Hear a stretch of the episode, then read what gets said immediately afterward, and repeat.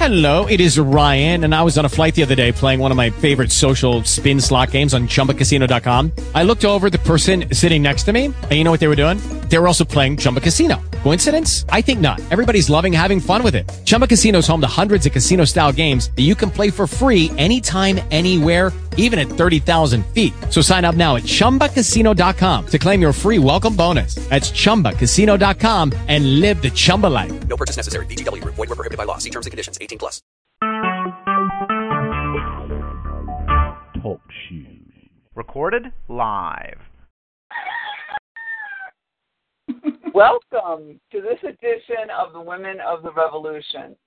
As you hear, my French rooster will be screaming through the entire show because it is spring slash going on summer, and we have all the windows open, and he's got a big mouth. Not as big as Rooster Cogburn, though. Anyway, No. my name my name is Susan Bonner. I'm here with Deb. He's not as loud as rooster, huh? No, not quite. But he, he he's a little higher. He's a tenor instead of soprano. Yeah, well, he's French. Well, there you go.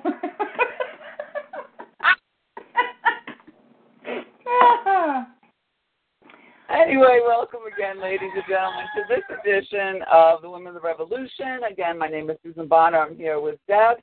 This is a historical rendition about women in the American Revolution, things that you will never hear, were not taught, well, probably will never be taught unless you self teach, again, yourself. We've learned a lot, a lot since we started this show, especially that there were many, many, women involved in the revolution in many different ways, whether it was through their writing, whether it was through poetry, whether it was whispering in their husband's ears, a political movement, um, actually fighting in the war, uh, making clothes for the men of the war, uh, food and shelter, being nurses, uh, camp followers, the role of the women in the revolution is a vast, extremely important, and unfortunately, it has been buried. And Deb and I have decided to do this project to unearth what has been buried. Correct? yes, yes, and and you know the wonderful part about it is the internet because they're digitizing much, like a lot of the journals and the letters.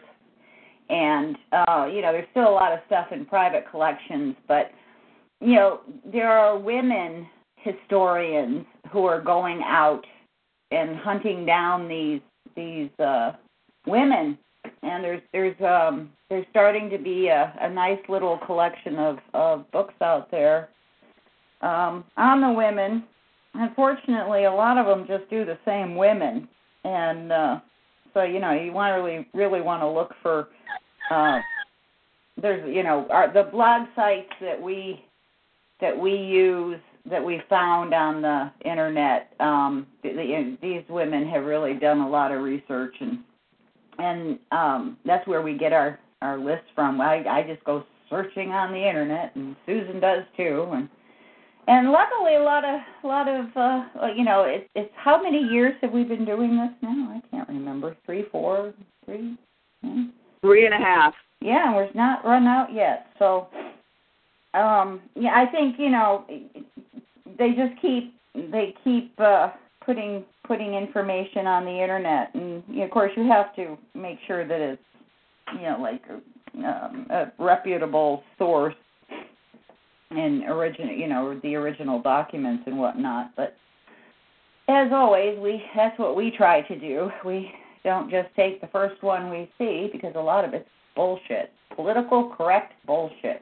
So Well, you know, and the thing that is really is disheartening is they have, you know, so for so many years since the 60s, they've introduced what quote unquote women's studies.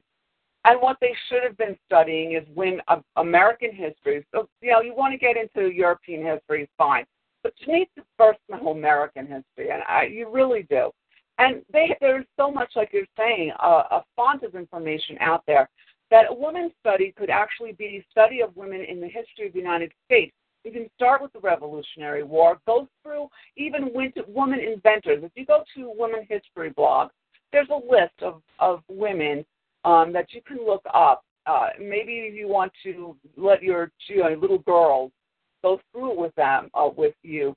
That you know all the women, the, all the contributions of women um, through the ages, like the Revolutionary War, the um, Civil War, how they and, and again, I do articles for Directions in Nursing, and I did I have done all of the nurses through all of the wars and how they've evolved and how they contributed and, and put their lives on the line. But you know, there's women writers that we talk about, and inventors and scientists, and women own um, plantations in Random. They they own stores and shops and printing um, presses, and this is all this but just what, and we're we're just settling on the revolution. Look at how many years we've been doing it, Deb.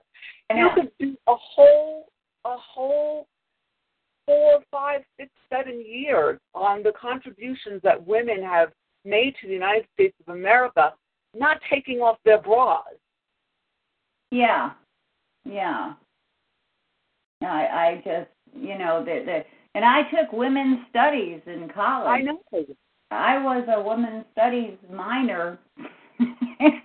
My major was environmental studies, so you can see where I was going. But um they didn't talk about these women. They didn't talk about you know the the individualist, the rugged individualist, the ones who uh um you know they they took care of their they built their home with their man you know, and they raised a family out in the middle of nowhere. They took a, a terrifying trip across the Atlantic Ocean to get here to begin with, had no idea what they were coming. And you know who came first? Were indentured servants, women who were indentured servants, which was one step above slave you were basically owned by your master. You know, they just you know paid you, or you worked off.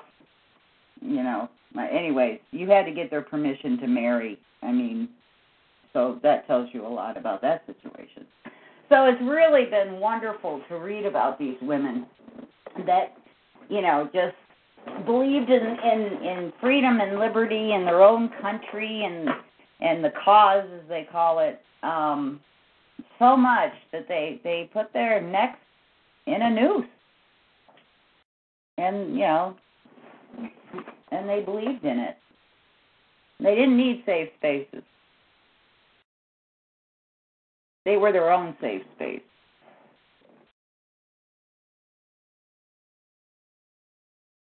so the the the uh, well not only their not only their own safe space they were their husband's safe space and their children's safe space and a lot of women did all this stuff pregnant. yep. I know. I know. We were just doing a whole article about the friggin' guest worker program, the Mexicans coming over, and of course it was by the LA Times, so it was a, a hit piece, and how oh the hard workers, and I'm just thinking to myself, good lord, do you have any idea what our, the freaking frontier women did yeah. when they came? Yeah, good lord, cry me a river. Somebody had a cows. Hmm poor Mexicans. They're getting houses for free, their food for freaking free. They even said that the minimum wage in California, minimum wage these freaking guest workers are getting is ten dollars and twenty seven cents an hour. You're freaking kidding me? Yeah. Yep, yep, yep. Anyhow, normally what we do, since we've been finding so many women, we've actually added the loyalist women to the patriot women. We've been doing this for a year and a half. And but I wasn't feeling well, so we split up the loyalist women because we did the signers of the wives. The wives of the signers of the Declaration of Independence. We try to do once a month, and it was easy for for us to get information on that. And I, we just split up the loyalists. So the last loyalist that we did. Hold on, let me get up my notes because we're going to do another loyalist woman. So the last loyalist we did was uh, Theodosia Prevost Burr, which was the wife of Aaron Burr, and we actually posed the question: Was she a loyalist or a patriot? And that was a really I, I like that a lot. That was good food for thought. So what we're going to do now is we're going to go someplace that we haven't gone as far as um, the revolution. We usually highlight either the northern, the middle, or the southern theater. But we're doing the loyalists who um, ends up in Canada. Most of the loyalists were shipped. Well, they either decided that they were going to leave. Um, their they had a choice. You either what happened was you either sign on with the colony that slash became a state and pledged loyalty to that state and to the United States of America, or you had the option to leave. Now, most people think that we were horrible. War is horrible. Yes, it is. But as far as the United States goes, and the people of the colonies and the Americans, we were all Christian, and that, that Christian, those Christian values, even in war, held us accountable to a higher being. So, even though horrible things were done on both sides, nothing was as horrible as what the British did, not only to their own loyalists or anybody that um, hitched their wagon to them, but to patriots. Um, they were in the Patriots were in the most horrendous prison camp uh, that they ever knew at the time, and that's because the British were um, pretty much nasty. But we were again a Christian nation, and we were held to a higher a, a higher being. So what we did is we said to the loyalists, and we did confiscate. Now, don't get us wrong, we did confiscate a lot of loyalist property. Actually, believe it or not, to pay for the Revolutionary War. If you are with us, you are against us, and that was it. There was different um, views on that. Some in some areas, it depends colony upon colony they kind of left the loyalists alone or they just kept an eye on them. Other ones just right out and out confiscated their lands and kicked them out. Now, the British promised the loyalists that they would find sanctuary in Canada. A lot of them went to the other colonies. Most fled to Canada and most um, went to Nova Scotia. But a lot of them went to New Brunswick, which we've never discussed before. This little lady is very interesting because, and we've said this before about a lot of the, the children during the Revolutionary War. You don't think about it, but she was born during the Revolutionary War, as were a lot of patriot uh, children, infants. And you got to think, Deb, what it was like that you didn't know any, you didn't know anything but war for the first four or five years of your life. Yeah. Um, that's a completely different mindset because it changed the way your parents took care of you. It changed. You didn't get an education right away, and we talked about how the colonial women would, you know, at the age of three, they started teaching them their alphabet, and they would use the ashes from the hearth to make the um, the alphabet. By the age of five years old, most most children knew the alphabet already, and they were starting to study the Bible to be to, to be you know reading to be literate. Um, we had the highest literacy, literacy rating uh, in colonial times, way more than we have now. Um, but if you think about it, they couldn't do that for these children. They couldn't do that for these infants because we were in war, and that changed everything, right? Yeah, well, yes, war does tend to change your normal life. You're suddenly you don't know if uh, you're going to have to leave your home or if you're going to have your home or you know if the British are coming and they come and they take everything that you know isn't nailed down for the the armies and the the Patriots did the same thing eventually and you just never knew you know and and of course with the uh the uh, times um, with no internet or texting. Uh, yeah, it was. It took time for information to reach you, uh, and you really, you know, you didn't know a lot of times until it was all over. Well, well but just in the means of of you're having babies and you have to supply them with food, you have to supply them with uh, some kind of shelter you know, all of the other amenities go out the window. Um, chores are not the way that, that it used to be. Um, the lack of food, clothing, forget about, you know, trying to teach them to read and write. All, all of that goes out because you go into survival mode. So these children were brought up in during a survival mode period, not a regular period that an infant would be brought up in. Yeah. Do you agree? Yeah, it was um well, and plus the fact that if you were patriots, you know, you you knew I mean, you know, you're old enough to understand what was going on. You know, say you're well about seven or eight, you already know how to shoot if you're living out in the wilderness. Mhm. And if you live in town, you hear things. You know, um, and you know your parents are are are, are different. You know, they're worried, they're concerned, they're because if they're fighting with the patriots, they're treasonous. Right. so Right, and, and even when on that vein, the, the patriots are treasonous to the crown, so that's your concern as well, having a little infant.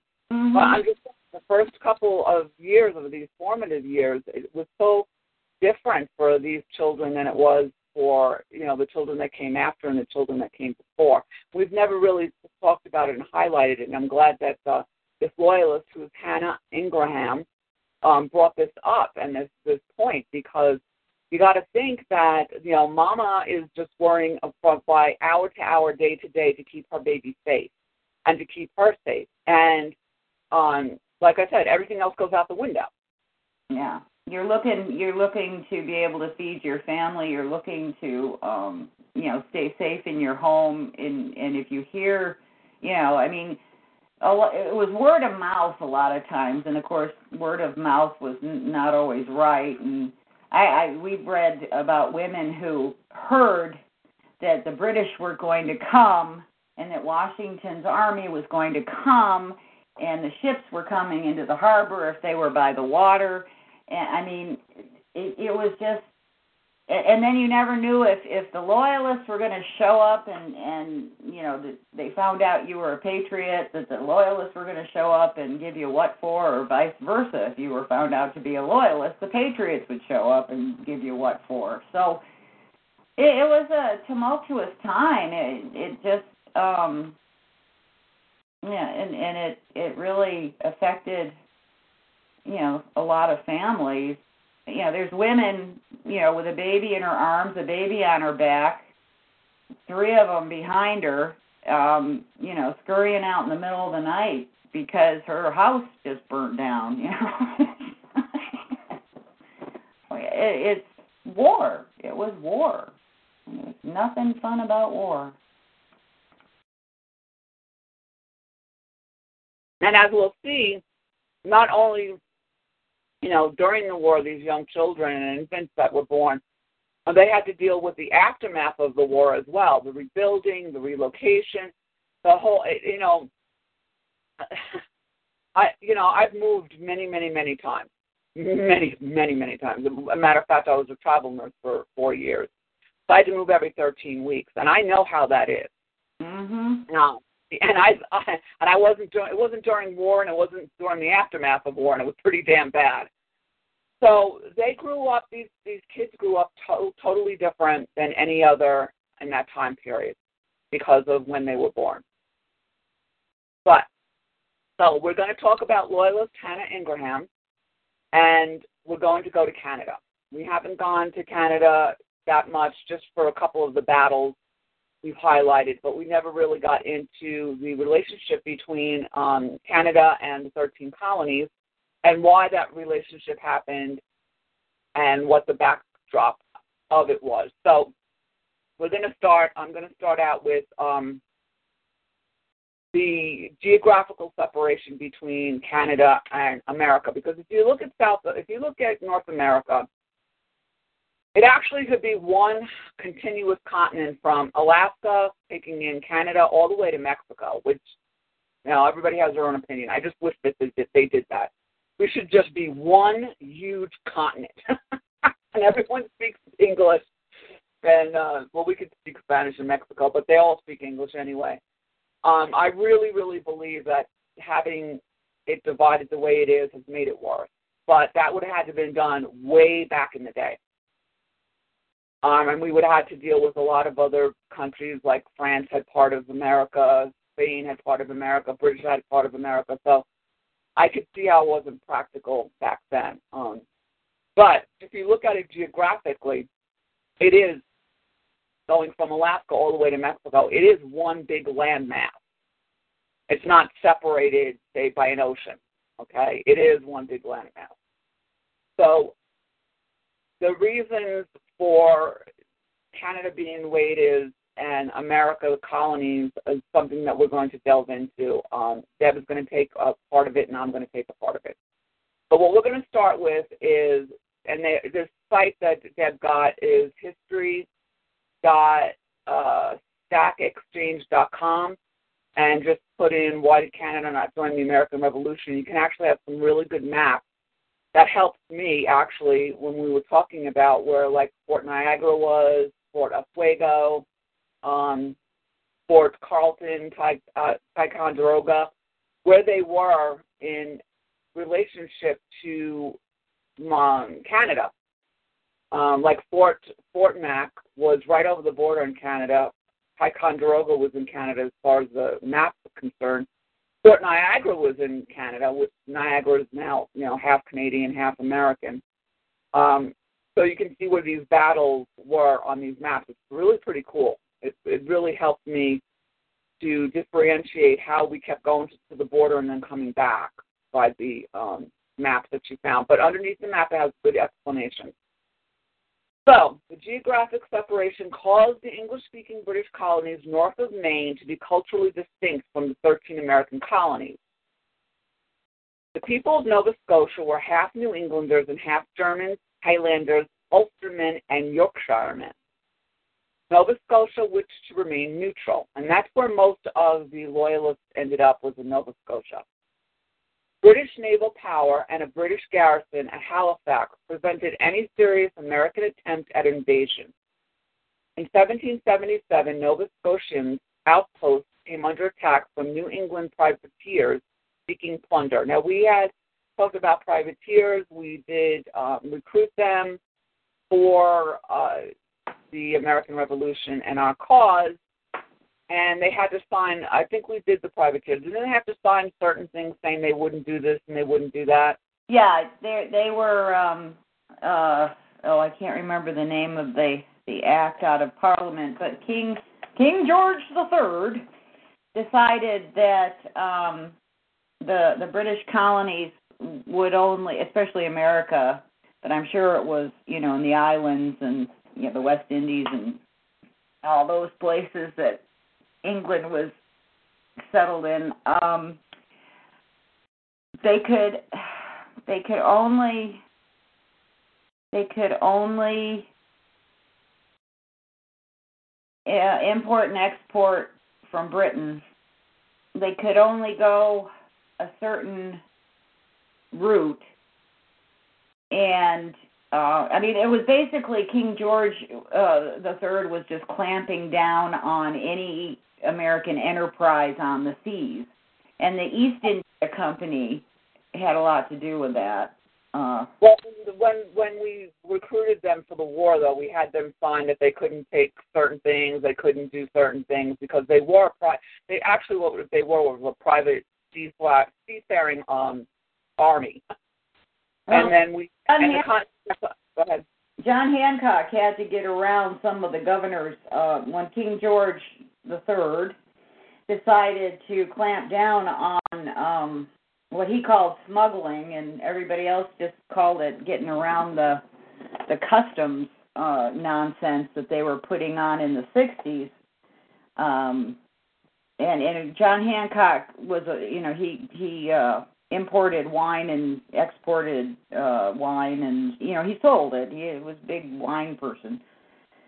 That was one of his businesses, and uh, he uh, he had to become a smuggler because um you know it was it was he would not have been able to make a profit if he had to uh run his business according to the the the rules of custom uh, that George the Third put on the colonies so he became. Well, but I'm talking about when we um recruited them for the war. oh, the they- privateers. Yeah. Well, they knew the seas. They knew how to get in and out and without being seen. And um. But yeah. they had to, but but what what we did is like see George Washington was actually one of the first generals to issue rules of engagement. Um and he had to do that for the privateers. I think they had to sign something with the Continental Congress that they could only, you know, they wouldn't be able to plunder this or what they would normally do because if they agreed and they were going to get paid by the the new Congress, they had to follow our rules now. So Yeah. this, this up here in Nova Scotia, the um these privateers just they said, well, you know what, I'm just going to go up there in Nova Scotia and get whatever the hell I want because we're at war. And this is probably what either before we started because it's only 1777.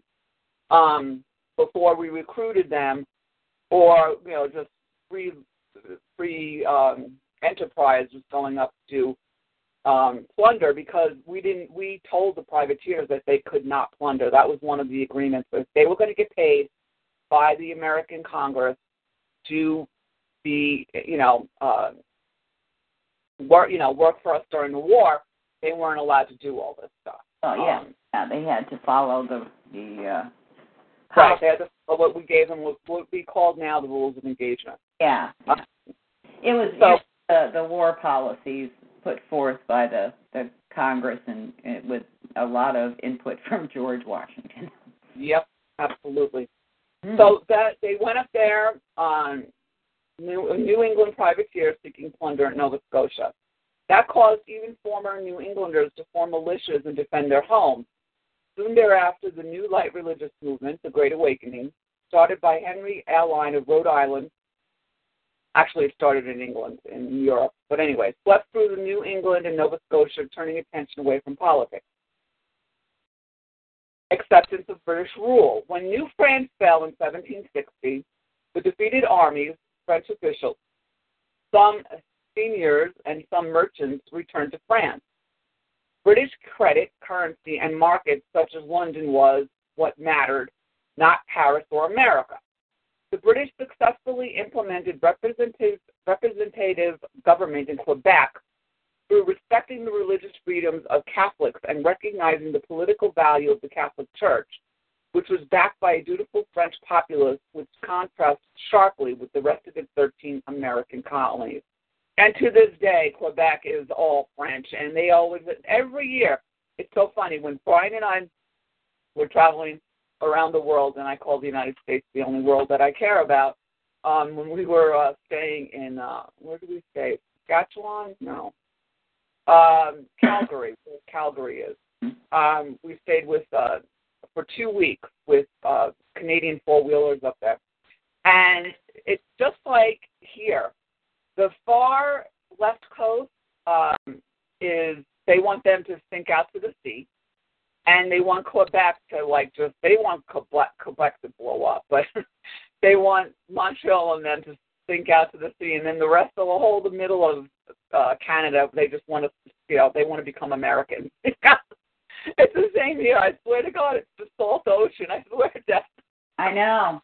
I know. It I does. mean, it was a mirror image up there. I mean, Calgary looks exactly like Denver, Colorado, to a T. You would think that they were they're sister cities. They look exactly the same. And if you run a straight line from Calgary, it goes right to Denver. It was just amazing. But every year, Quebec has a vote to secede from Canada. And all of Canada's going, yay, do it, do it. And I'm going, yeah, but what, geographically where Quebec is is stupid Yeah. because Montreal is all the way on the east coast. The rest is all the way on the middle and left coast, and Quebec's like kind of category in the like not even in the middle.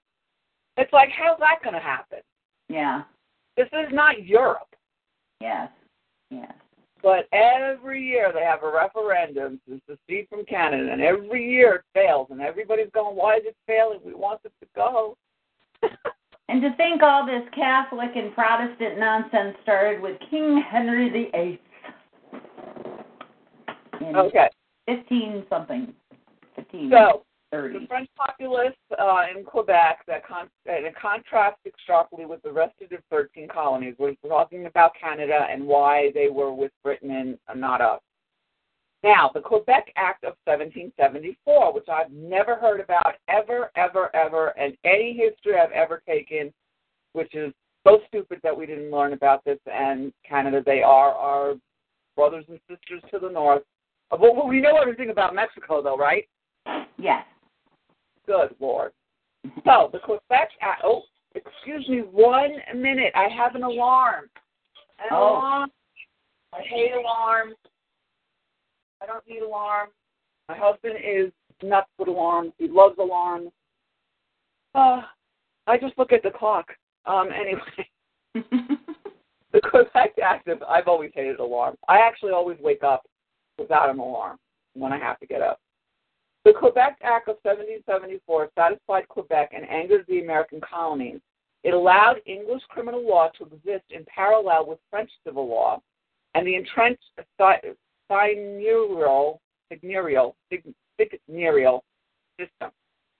Quebec even had a legal mandatory ties to the Catholic Church, which only concerned Catholics. The Quebec Act also expanded the province of Quebec to include Labrador in the east and extended the western boundary to the injunction to the junction of the Ohio, Ohio and Mississippi rivers all the way north to Rupert's Land. This expansion had the obvious intent of funneling the fur trading area service through the St. Lawrence into the jurisdiction of Quebec. The land was mainly Indian territory, where the Indians were allied with the French, that was exploitable for fur trade without endangering Indian land rights and was risking war with the Indians, not with us. This is very important, um, Deb. That's why we've never heard of this before. You know, think about the 13 colonies, and in, in the beginning, there, this area is very rich in fur trade, right? oh, yeah. I mean, this was a real threat to the one of the 13 colonies below Quebec, which would be. Let me. I'm going to look at the map. Okay. Um, it would be Maine, New Hampshire, New York, and if you want to get a little bit deeper, Pennsylvania, because Quebec was huge back then. If I'm looking at this map correctly, the province of Quebec went all the way from Pennsylvania, bordered around Virginia. So that's a big area Yeah. Then territory that they were taking. And there's uh, all of the Great Lakes are in there, which we got from we took away from Canada. Um, none of these none of these lakes appear. None of these are they're bordering on Canada, but they're all uh, American now. Um, but that was a if you look at this map, that was huge. Uh, it was taking a lot. River, too. Of, The St. Huh? River, too, which everybody wanted. I know. I mean, that was a big deal. Yep. There's a lot of uh, lakes and tributaries and waterways going through there. So that was definitely a threat to the 13 colonies. Okay. Um, American colonists desired to settle these native lands and therefore listed the Quebec Act as one of the insufferable acts. Yeah, I didn't even know that, did you? No. Hmm. Okay, so then we go to cultural and religious isolation. Quebec was the largest British colony, and it is, it's huge. It's not anymore, it's really tiny. Um, was the largest British colony in what is now Canada. The language barrier combined with the foreign religion of French Quebec and the history of hostilities from the Seven Years' War, which is the French and Indian War, caused Americans to view the people of Quebec as foes. Patriot attacks on Canadians solidified opposition to the American Revolution. A patriot attacks on Canadians solidified a, a opposition to the American Revolution. American patriot generals Richard Montgomery and Benedict Arnold attacked Quebec in an attempt to seize Canada from the British control in 1775, which is very, very early on in the Revolution, extremely early. They took Montreal and laid siege, ultimately unsuccessfully, to Quebec City, where British regulars and a few Canadian militia defended. The Americans were ill supplied but stayed till spring when the British Navy sailed up the St. Lawrence because it was really, really early in the in the campaign. We didn't we didn't even have we didn't even have a whole regular army. Um, 1775, George Washington was still dealing with the militia in Boston, right? It together. Yeah, he was just getting it all together and yeah. That was real early. They, we would never. We didn't have anything. If we were 70 75, we were like nothing. Yeah, well, that's when Knox went up and had to bring all that artillery down from Canada. What was that year? Seventy six. Did he do that? I I don't remember.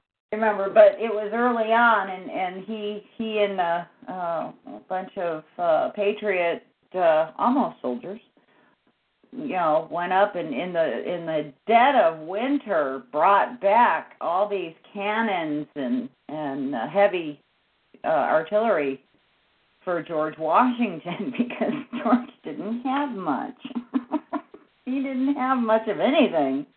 I know. Yeah, so early on.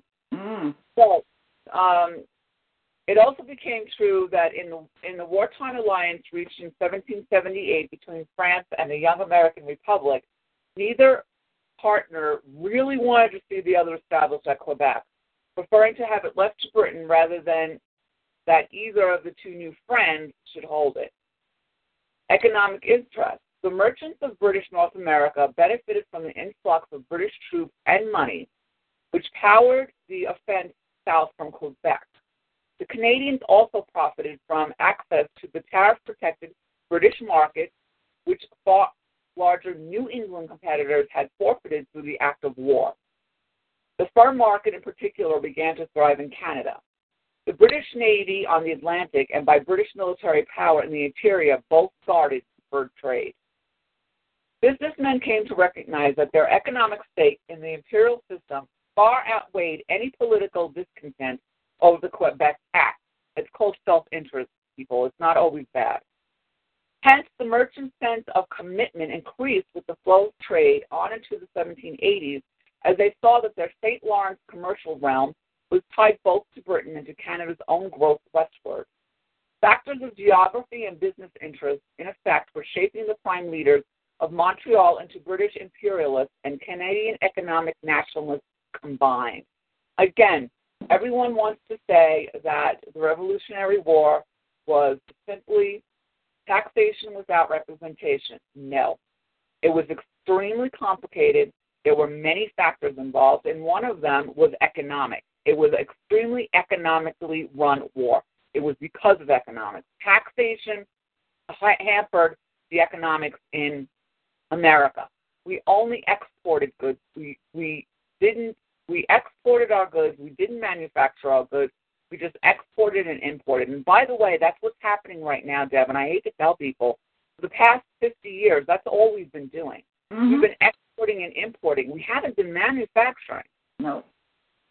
And we can see what this is very bad. It's extremely bad for any country because we used to be the largest exporter and the biggest in, inventors in the world.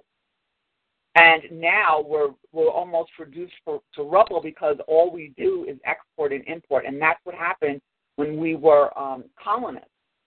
And the war caused us to be manufacturers. Well, So Britain wouldn't allow manufacturing to any great degree in the colonies because the merchants in England didn't want the competition. exactly, and that's and this whole global world economy is what's hampering us as well. That was a way to to to smash us in one instance because we're not in, we're not inventing, we're not manufacturing, we're at the mercy of other countries. Yeah, and this is this is um, what really keeps the GDP down. You know, the gross national product. Uh, it's it's it, it's you know it's like strangling strangling the the productivity of the country. And you know we got kids out here you know coming out of college. All they know how to do is move money. They don't know how to make money. They just know how to move it. They don't know And how to thing again, there's nothing new under the sun, Deb. Everyone thinks that this is all new. It's not new. Everything that's happened has happened before. Unfortunately, because we don't listen to history. Well, we're not teaching history anymore either, so you know. Right. I mean, we're not listening. We're not heeding it. We're not teaching it. You know, like I just said, we were import export only. I mean, again, this is not new. No. And and unfortunately we're in a, a time in our country's history where the word competition is a bad word. Um, because we're supposed to be all this, inc- you know, the the inclusive world community or some nonsense like that. Well, no, you know, you can be part of a community, but you have your own home. You know, the whole community doesn't live in your house, and they don't wash your dishes, and they don't prepare your meals, and they don't go grocery shopping for you. So, um, you know, there's there's the local, and then there's the global, and if we don't keep it local, we're going to lose a lot of what made this country great.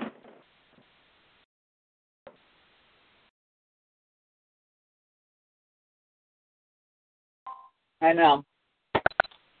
Uh, we have a very small window, ladies and gentlemen. Hopefully, this show will help you know that we have to close the window. All right, so as for the mass of French Canadians in the province of Quebec, they began to follow their uh, and clerical elites into their own commitment to the British side. Naturally, the Canadians still put their distinct community concerns and heritage first, yet they also concluded that the Americans should not be welcomed but kept outside self proclaimed Republican liberators had simply turned out to be the same old enemies. Les Bostonians, the Puritans of New England, stabling horses in Catholic churches during their invasion, paying in worthless paper money for crops. We actually had paper money back then, ladies and gentlemen. Again, there's nothing new in history. We had paper money. It failed. Again, right here. Um, let's see uh, paying in worthless paper money, worthless. Chinese call it flyaway money. The other, the uh, thing, the, the derogatory term when the gold standard came into play was as worthless as a continental. Yep, because it was called the continental paper. They had paper money back then. It didn't work, and it's going to crash. Again, history, history, history. Um, see. Paying, I got to say it again, paying in worthless money for crops and supplies seized from habitants' farms. The Canadians did not to learn did not learn to love their British conquerors as a result. Why should they? But did grow to believe that they were better off with them. For the provisions of the Quebec Act had guaranteed French Canada's own special rights and character under British rule, guarantees which the Americans certainly would not have given. Instead, angry American outcries had greeted the act because of the very grants it had made to the French papists.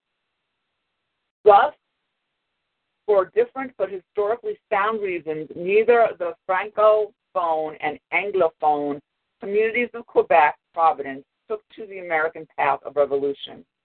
They stayed within the remaining British Empire, above all, to avoid being swallowed up in another emerging empire, that of the United States.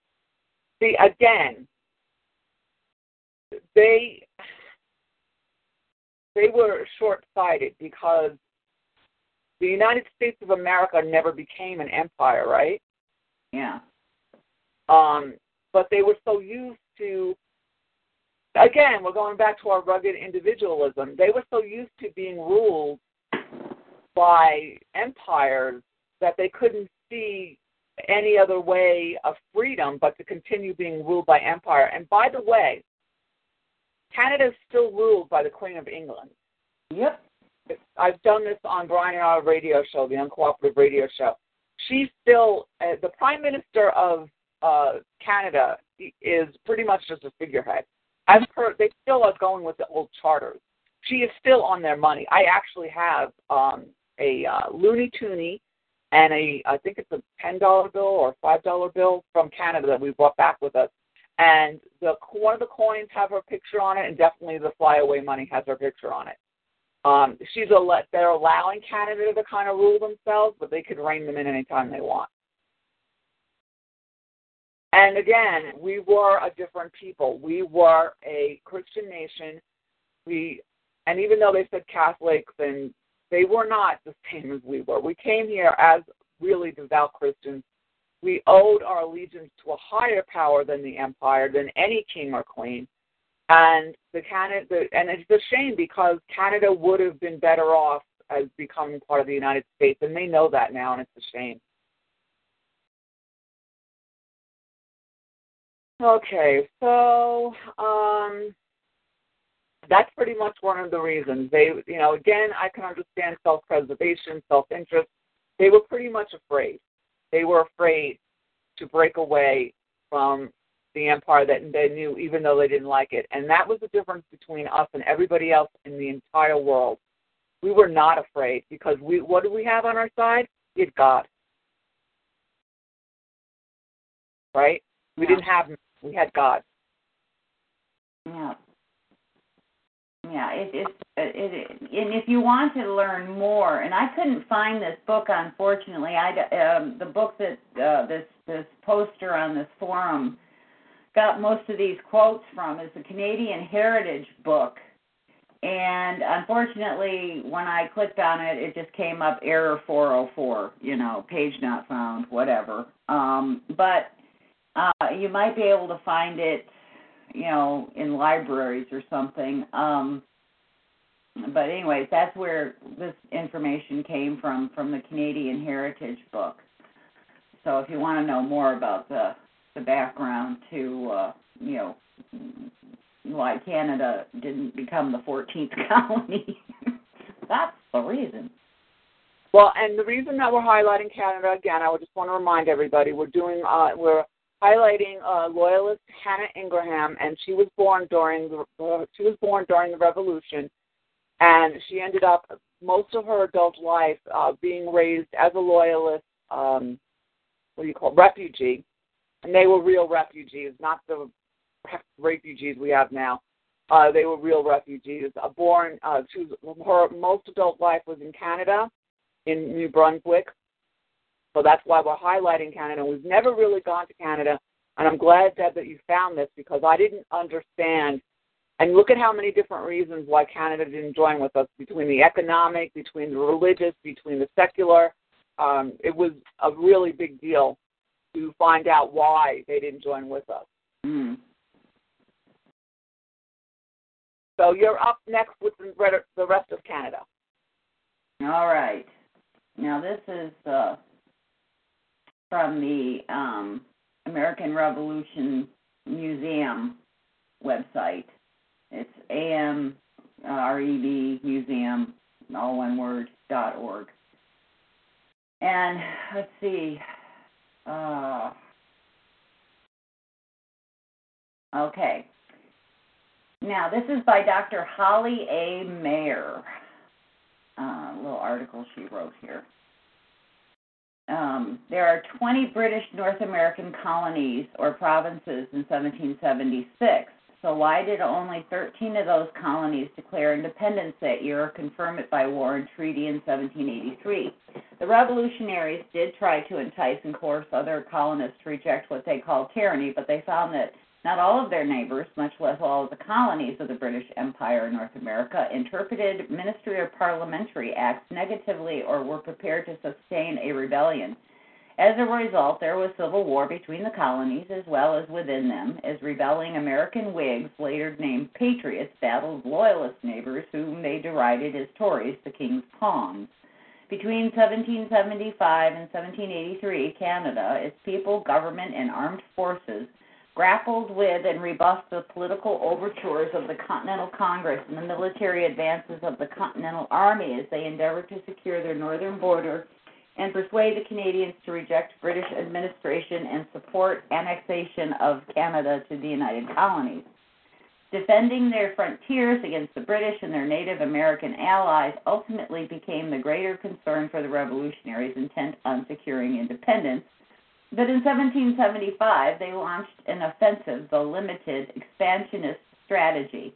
The rebelling, rebelling colonies did not target for inclusion the isolated fishery that was Newfoundland, nor Rupert's Land, the Hudson Bay's Company Far Northern Trading Territory, nor looking to the south were they interested in immediately including the east and west Floridas, which Britain had acquired from Spain at the end of the Seven Years' War in 1763.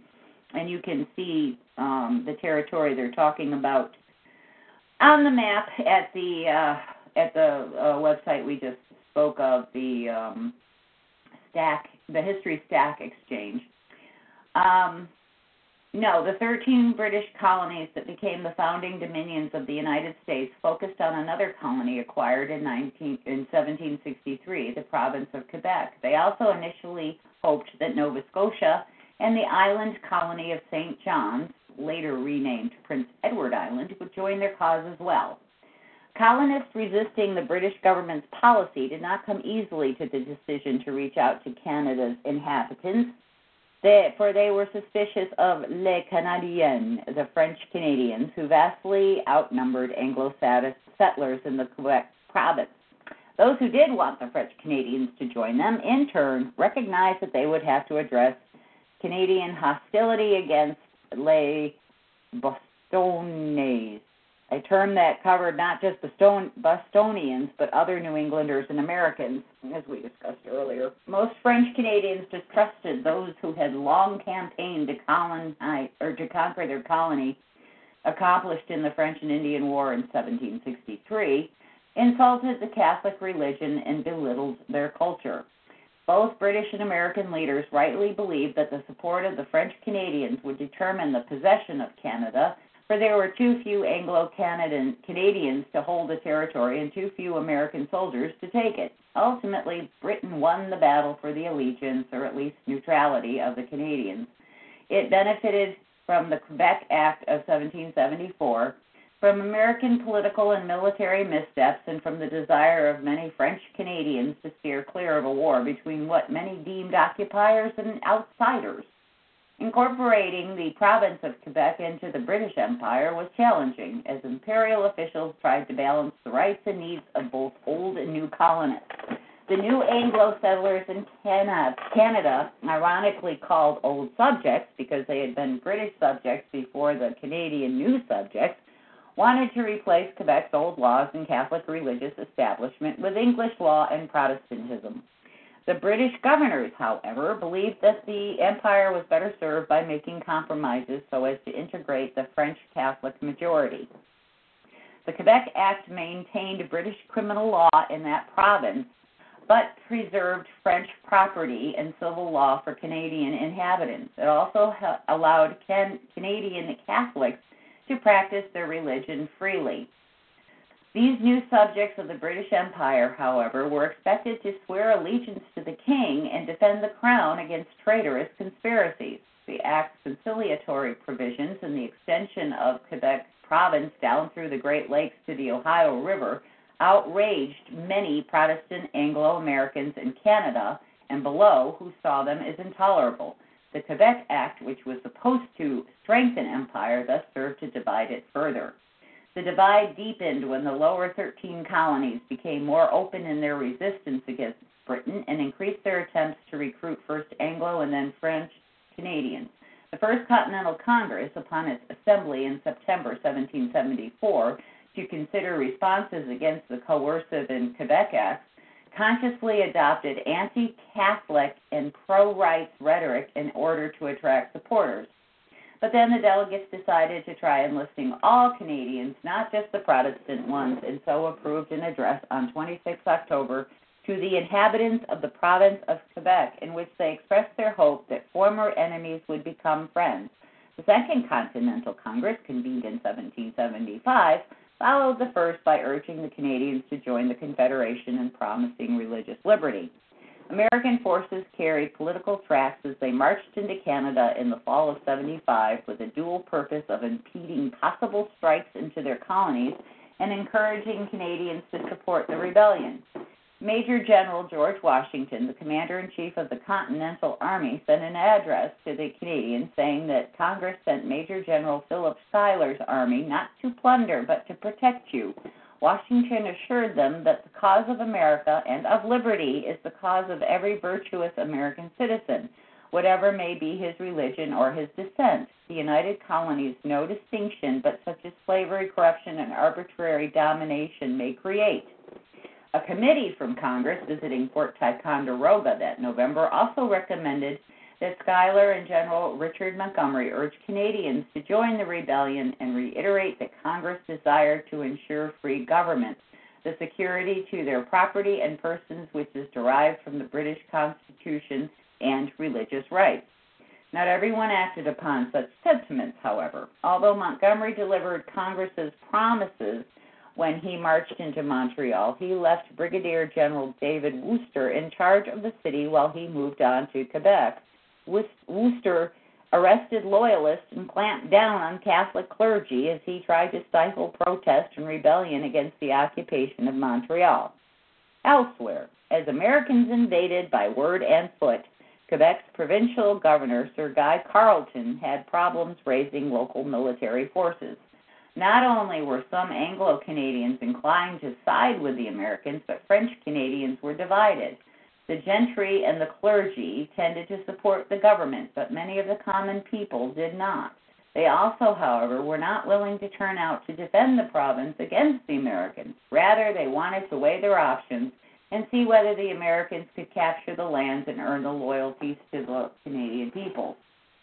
The probability that America rebels could take and hold Canada essentially ended during a blizzard on December 31, 1775.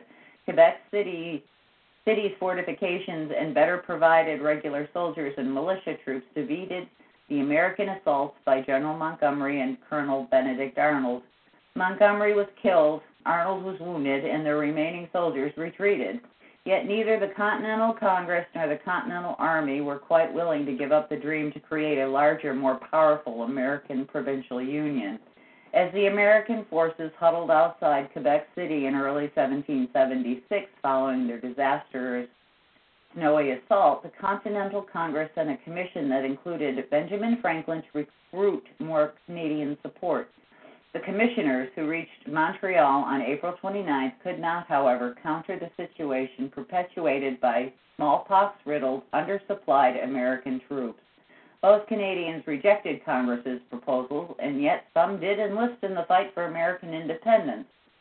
James Livingston, an emigrant from New York, recruited Canadian inhabitants to support the initial American invasion of Canada. Congress responded to his efforts with a commission to raise a regiment. In November 1775, Colonel Livingston reported, in a possible overstatement, having 1,000 Canadians with him in what became the 1st Canadian Regiment but by the following April he had perhaps only 200. Moses Hazen, a New Englander who settled in St. John after the Seven Years' War, and Edward Antill, originally from New Jersey, convinced Congress in January 1776 to allow them to raise another regiment. By April, however, Colonel Hazen reported that he had only about 250 men in his second Canadian regiment. When the Continental Army retreated south from Montreal in June 1776, most of the Canadians in Livingston's and Hazen's regiments marched with it. A few more Canadians joined them over the following years. As their numbers were not enough to maintain the regiments, their commanders filled their ranks with both American and foreign born soldiers. Livingston recruited in New York, and Hazen had congressional permission to recruit at large.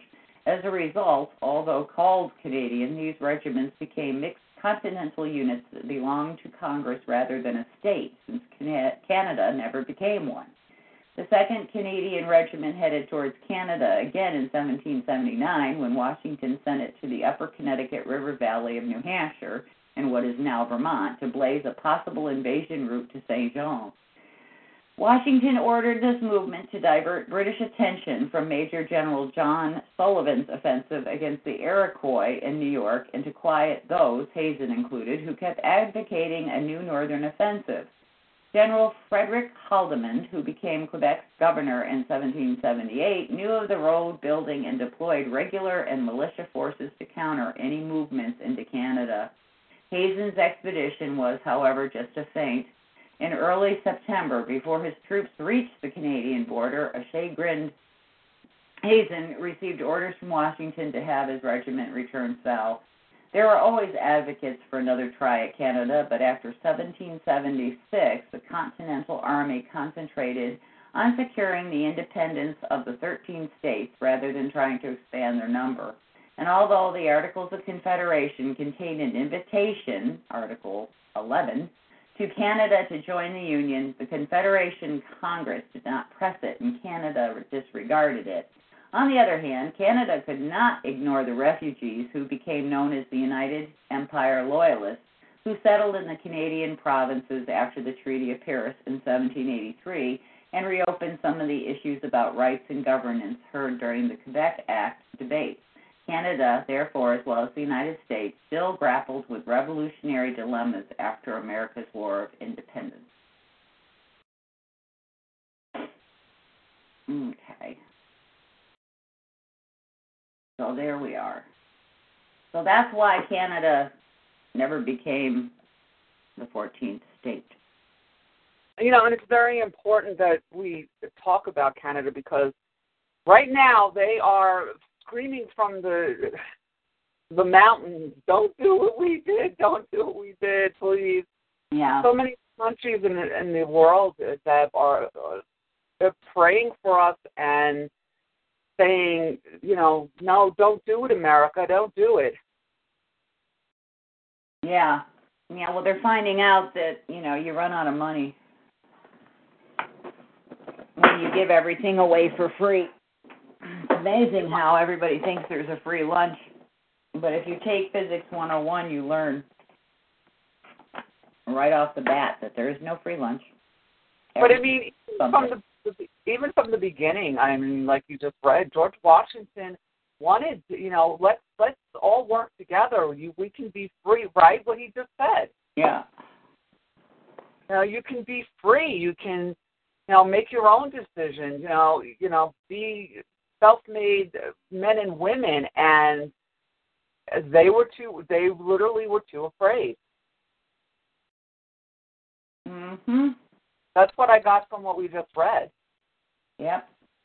They were. I mean, you, you can imagine. I mean, here, just 10 years before, 10, you know, 10, 12 years before, they had been French. you know, it was, oh, you know, the, the France, it was a French colony, basically. And then the British won the war, French and Indian War, and they took it from France and all of a sudden their whole world shifted. Now suddenly they're they're uh, they're subjects of a Protestant king from another country. Yeah, we didn't we didn't have that. We No. were always British rule, so I mean, we were always you know subject British subjects, so we didn't have the conquering aspect that other colonies had. You know, I mean, how many things conquered the the, the Indies, the French, the Spanish? I mean, you know, um, again with Canada being conquered twice, they were like, well, what's stopping America from being the same as these people? And conquering us and just being tyrants, and George Washington and, and you know everybody else was trying to plead with them. No, we're not the same we're not going to do that. We believe in liberty, and that means that you will have liberty as well. But unfortunately, and you know, they they learned their lessons since then. Um, because Canada is not. I hate to tell you, people, but uh, Canada is not all that right now, and especially the prime minister they just elected is a stop. Oh, he's just pathetic. Oh, but we, considering we had a stop in the White House for eight years, uh, I feel their pain. Yes. All right, so now we're going to go to New Brunswick, where she settled.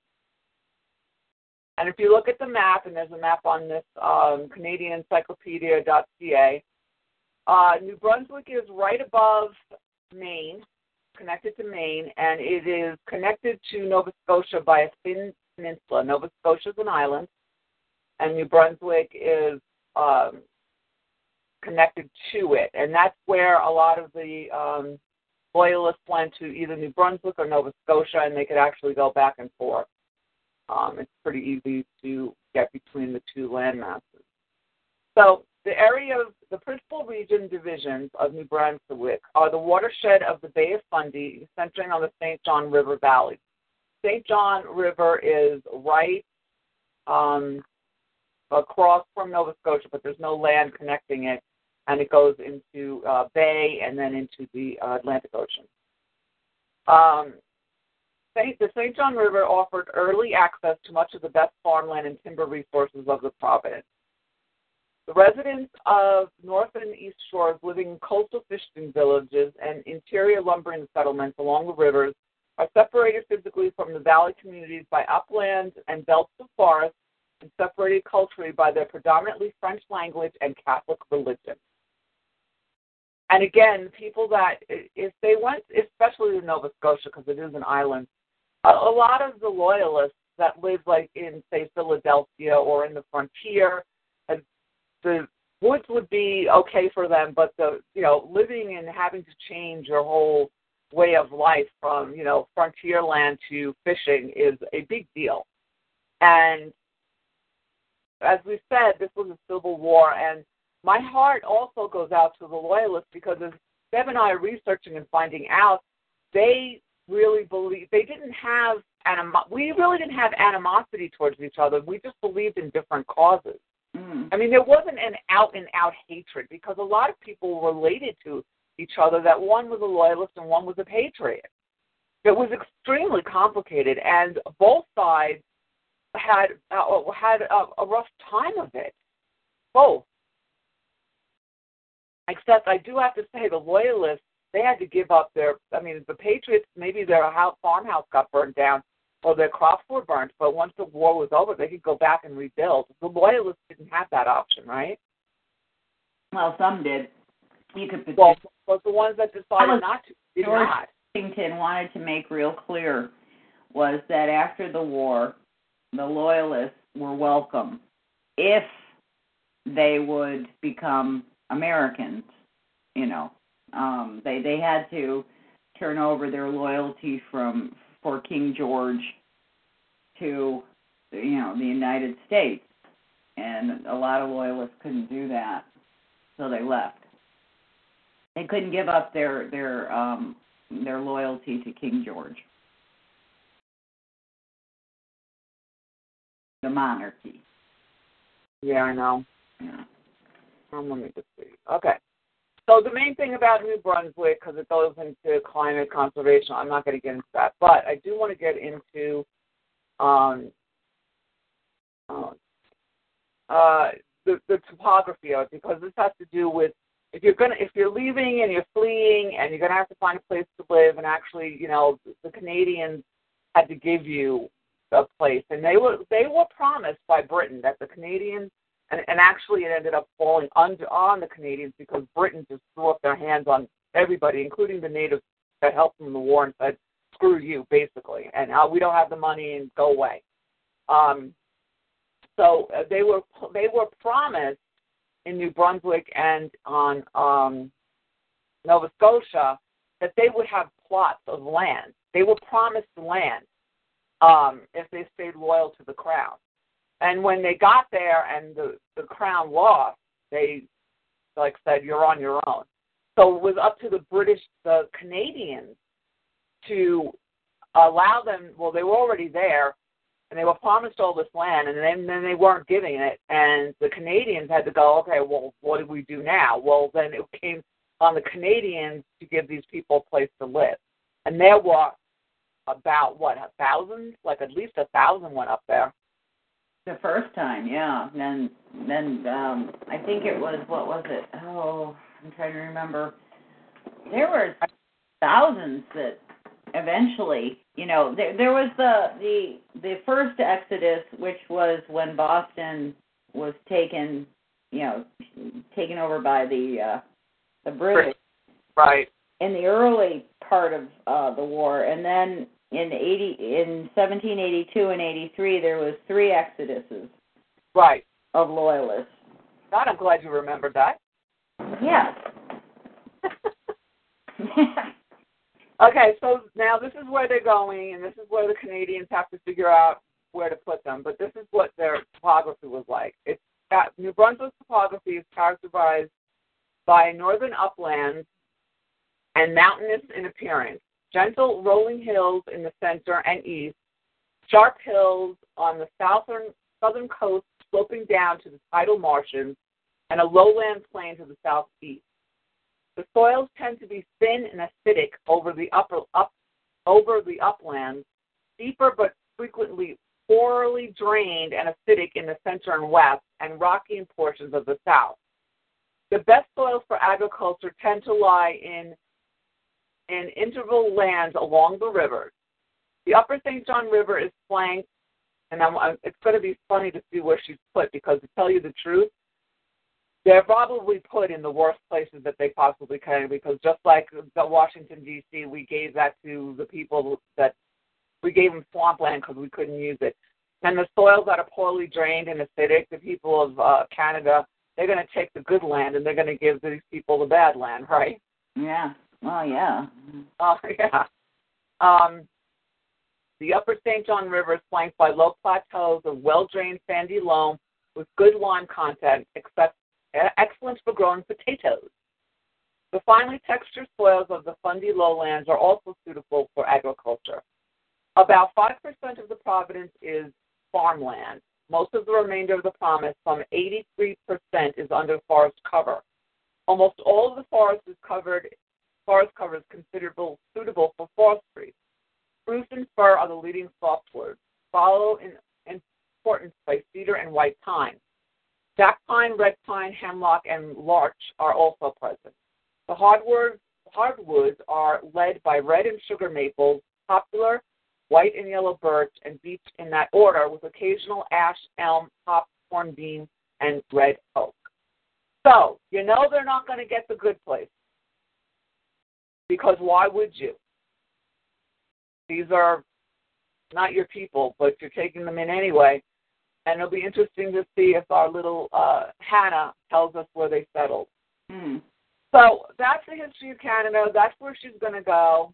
And now what we're going to get in is a wonderful find, find that Deb did find about Hannah, loyalist refugee. And it has wonderful letters that she wrote as, as an adult, uh, actually an elderly woman, but it does tell us from her point of view as a child, which is such a treasure to find, don't you think? Yes, because there's so few that have, you know, that are still extinct, extinct, extent, extent. I can never say that right. They, uh, um, you know, it's really hard uh, to find personal journals um, of of just you know normal people. A lot of them didn't keep them; they were too busy, you know, having babies and taking care of everything. But um, plus, you know, there were fires and things got destroyed during the war, and things got destroyed after the war, and it's, it's uh, wonderful that this this uh, still is in existence. So. So I'm going to begin this essay, uh, and, and then we're going to have Deb actually recount Hannah in her own words. Okay, during the American Revolution, many Americans, known as Loyalists, supported the British government. When the war ended in an American victory, about 40,000 Loyalists became refugees and made their way to Canada. One of these refugees was Hannah Ingraham. You do you do realize that um, we're taking in 40,000 people like in one month? Mhm. And this is ridiculous. Well, all right, I'm not going to get into it. Look, it was a different time. There was more land back then, okay? and besides, the refugees that were going to Canada were British, British subjects, as were the Canadians. They weren't uh, somebody from freaking Africa. They were all British subjects. They all had the same cultural background. Not what we're getting here, ladies and gentlemen. Let me make that very clear. Born in the British colony of New York, Hannah Ingraham was three years old when the American Revolution broke out in 1775. Oh, poor baby. I know. Little baby. So, so many little babies were born then, huh? Mm-hmm. Aw. Ele- and, and she was 11 when it ended in 1783. Now, 11 years old is pretty grown up to be in the colonies, correct? Oh yeah. I mean, in three more years, you could be married, or four or five. What, if 16 was the youngest we've done? Mm. So, I mean, she, she, her, her, most of her life was during war. Um, let's see. Growing up in a loyalist family, trapped behind enemy lines, she passed her childhood facing privation, separation from her father, harassment by her neighbors, and persecution by committeemen dispensing revolutionary justice.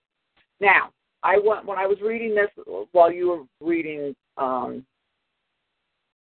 the uh, about Canada. I went and I looked up the commit the committeemen. Now, I went to Wikipedia because the other one's gone to the weeds, and um, of course, Wikipedia is not going to be all that. But the committees of correspondence were public functionaries of a type of first appearing in England, created by the parliamentary party of the 17th century in their struggles with the Stuarts. And you had talked about the Stuarts as the the kings, and uh, they were um, begins with H. What did you? Were the Stuarts the Germans that came over from England as part of the monarchy? Uh, the Germans. Yeah. What was they? Were Huguenots or what were they called? Oh, the Huguenots. Yeah. That took over the English. That were that was the King wasn't King George. They were part of that family, that uh, ancestry. Yeah, they they oh god, let me think. Um Christ, they married all different countries. Um We did, and that's what you had, we had said that one time when we were talking about the Protestants because of the uh, German influence that came into England because of the marriages. Yeah, Martin Luther and and uh um the others that it really started uh Oh, Martin Luther. Let's see. The Protestant Reformation started during King Henry VIII's time, which was the 1500s, and then it spread. Um, and the Huguenots came in. Oh dear. Well, anyway, Now, what were the Stuarts? What were the Stuarts? the Stuarts were uh, see uh, the Stuarts. Let's see, they took over after the Tudors. They they. Oh God. Um, Don't go crazy if you can't remember, but I know they they were before the King Georges. Well, King George, yeah, he that was uh let's see. The the uh German influence came in with Victoria cuz she married Prince Albert who was from Germany. Hmm. King George um let's see cuz he was the third. I'm trying to Oh god. It, I you know, to get your head around the British rule I know. Yeah. Anyways, yeah. Mm. But anyways, you know, Germany was was uh always um somehow involved because uh, who was it that married Oh, let's see. I I can't remember. We don't have to get into the weeds on this. I was just wondering if the Stuarts were before the Georges, and you're saying they're after the two, they're after the Tudors and before the Georges. Yeah. Okay. So this part is this the correspondence uh, started in England because they were having uh, problems with the Stuarts. In 1763, when the English government attempted to enforce the Trade and Navigation Acts on the American colonies after the Peace of Paris, the colonial leaders advised the merchants to hold meetings and appoint committees to mem- memorialize the legislature and correspond with each other to forward a union of interest. This was done in Massachusetts, Rhode Island, and New York from 1763 to 64, and that was the, that's where all the committees started: correspondence, safety, and inspection. And now they had a little thing about how the importance was, and this this is what the committee men did. She said that they, and they'll bring, they'll bring it up again in her memoirs. This is what the the they had the committees were formed, and then there were committee men in each committee that had a specific task. And the importance of this was, first of all, correspondence was to keep communication fluid and underground because, of course, all the um, governors and a lot of the mayors and all that was appointed by the king. But the legislators of each of the colonies were already there before these mayors and governors came, and they were appointed by the people. That's why the first thing that the governors did was to dismantle the legislators when the rebellion started because they were of the people, whereas the other higher uppy, uppy mucky muckies were from the monarch. So for ordinary people, there were community forums where personal loyalties were revealed, tested, and occasionally punished. Serving on committees of safety was certainly not an activity for the faint of heart. The members of these groups, and take this with a grain of salt, well, take this with what was happening at the time. Um, there were spies everywhere we didn't even have the Declaration of Independence yet. We were just, uh, you know, it was just foment, foment, fomenting, fomenting. Was that how it was fomenting? Fomenting, yes. Um, so everything was underground in the beginning, and we had to kind of ferry out where where people stood. Yeah, before you were going to do this, you need to know well who's with me and who's not, right?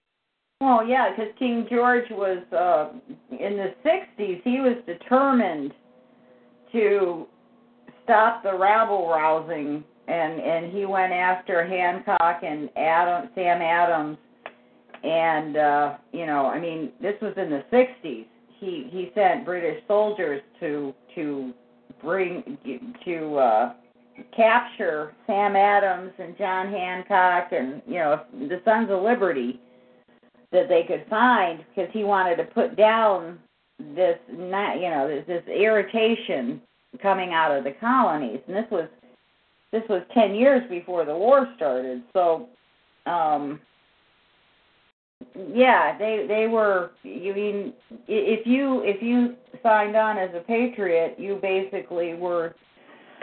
Um, you had soldiers looking for you, and they're going to bring you back and hang you, and you know after you know a trial and then, and then you'd be hung, hanged for treason. Okay, so members of these groups exposed ideological dissenters, usually people well known in the communities in which they lived. Although the committees attempted as best they could to avoid physical violence, they administered revolutionary justice as they alone defined it. They worked out their own investigative procedures, interrogated people suspected of undermining the American cause, and metered out punishments as they deemed appropriate to the crime. By mid 1775, the committees increasingly busied themselves with identifying, denouncing, and shunning political offenders. Can we please bring back shunning? I know, shunning would be so good. I already, Pelosi would be shunned right out of the freaking house. house. Never okay. boycotts. We we got to get into shunning. yep, I know. Screw boycotts. Let's do shunning. Yeah. By demanding that enemies receive a civil excommunication, the chilling words of a North Carolina committee, these groups silenced critics without sparking the kind of bloodbath that was characterized so many other insurgencies throughout the world. Did you hear that, ladies and gentlemen? They silenced critics without sparking bloodbath. Again, going back to our Christian roots. So, anyway, these were the committee men that went out into um, uh, Hannah's uh, neighborhood and the cities and to find out who the loyalists were and who they weren't. Um, let's see. While fleets sailed, armies clashed, and diplomats bicker, Hannah Ingraham and her mother waged a quiet, desperate struggle for survival in the ugly civil war where freedom for the politically reliable and mothers and children became enemies of the state. After the war, the family fled to Canada. Thousands of American children endured similar traumas during the war. Yet, if Hannah Ingraham's childhood was typical, her story is exceptional. In the mid 19th century, when she was an old woman, Hannah dictated her reminiscences to a neighbor, Cornelia Tippett, an early instance of what we today would call oral history. Cornelia wrote it down as nearly as possible in the language of the narrator. Result was a powerful memoir that allows us to see the Loyalist experience in the American Revolution through the eyes of a frightened child. So, now I'm going to skip down, um, Deb, because it's almost 7:30, and I want to get to her memoirs. Okay. So let's start with that. All right. Excuse me. Um, my it, it starts with my father lived at New Concord, 20 miles from Albany. We had a comfortable farm, plenty of cows and sheep. But when the war began and he joined the regulars, they, the rebels, took it all away, sold the things, plows and all, and my mother was forced to pay rent for her own farm. What father had sown, they took away, but what my mother had raised, after she paid rent, they let her keep. They took away all our cows and sheep, only let her have one heifer and four sheep. Uncle Ab- Abi- uh, oh, Abijah Ingraham, Benjamin's brother, had given me a sheep, and when he found we were like to lose all, he took it away and kept it for me. Little John, my brother, John Ingraham, born in 73, had a pet lamb, and he went to the committee men and spoke up and said, Won't you let me have my lamb? He was a little fellow, four years old, so they let him have it. My father was in the army seven years. They took grandfather prisoner and sent him on board a prison ship. Mother rode 50 miles on horseback in one day when she heard it to go to see him and take him some money to buy some comforts. He had a paralytic stroke when he was there and he never recovered, poor grandfather. My father was taken prisoner once, but he escaped. The girl who was sent to take him his supper one night told him she would leave the door unbuttoned, and he got off to the woods, but was wandering most two months before he found the army again. Mother was four years without hearing of or from father, whether he was alive or dead. Anyone would be hanged right up if they were caught bringing letters. Oh, they were terrible times. At last there was talk of peace, and a neighbor got a letter from her husband and one inside for mother to tell her father was coming home. And this is 1783. He came home on September 13th. It was Friday, and said we were to go to Nova Scotia, that a ship was ready to take us there, so we made all haste to get ready. Killed the cow, sold the beef, and a neighbor took home the tallow and made us a good parcel of candles and put plenty of beeswax in them to make them hard and good. Uncle came down and thrashed our wheat, twenty bushels, and grandmother came and made bags for the wheat, and we packed up a tub of butter, tub of pickles, and a good store of potatoes. And then one Tuesday, suddenly the house was surrounded by rebels, and father took prisoner and carried away. Uncle went forward and promised them who took him that if he might come home, then he would answer for his being forthcoming next morning. But no, and I cried and I cried and I cried enough to kill myself that night. When morning came, they sent to say that he was free to go. We had five wagon loads carried down the Hudson in a sloop, and then we went aboard the transport that was to bring us to St. John. I was just 11 years old when we left our farm to come here. It was the last transport for the season and had in it all those who would who could not leave sooner. The first transport had come in May and so had all the summer before them to get settled. But this was the last part of September. We had a bad storm in the Bay of Fundy, but some Frenchmen came off in a canoe and helped us. There were no deaths on board, but several babies were born. It was a sad, sick time after we landed. In St. John, we had to live in tents. The government gave them to us, and rations, rations too. It was just at the first snow then, and the melting snow and rain would soak up into our beds as we lay. Mother got so chilled with rheumatism that she was never very well afterwards. Um, this is uh, from Mary Fisher's account. Our ship going the wrong tack was nearly lost. When we got to St. John, we found the place all in confusion. Some were living in log houses, some building huts, and many of the soldiers living in their tents at the lower cove. Back to Hannah. We came up the river at last in a schooner and were nine days getting to St. Anne's, near what is called Salamanca. Um, Mary Fisher's account again. We reached our destination on the eighth day of October, 1783, tired out with our long journey, and pitched our tents at the place now now called Salamanca, near the shore. The next day we explored for a place to encamp, for the winter was near and we had no time to lose. Back to Hannah. It was two months from the day we left our home at Concord till we reached St. Anne's.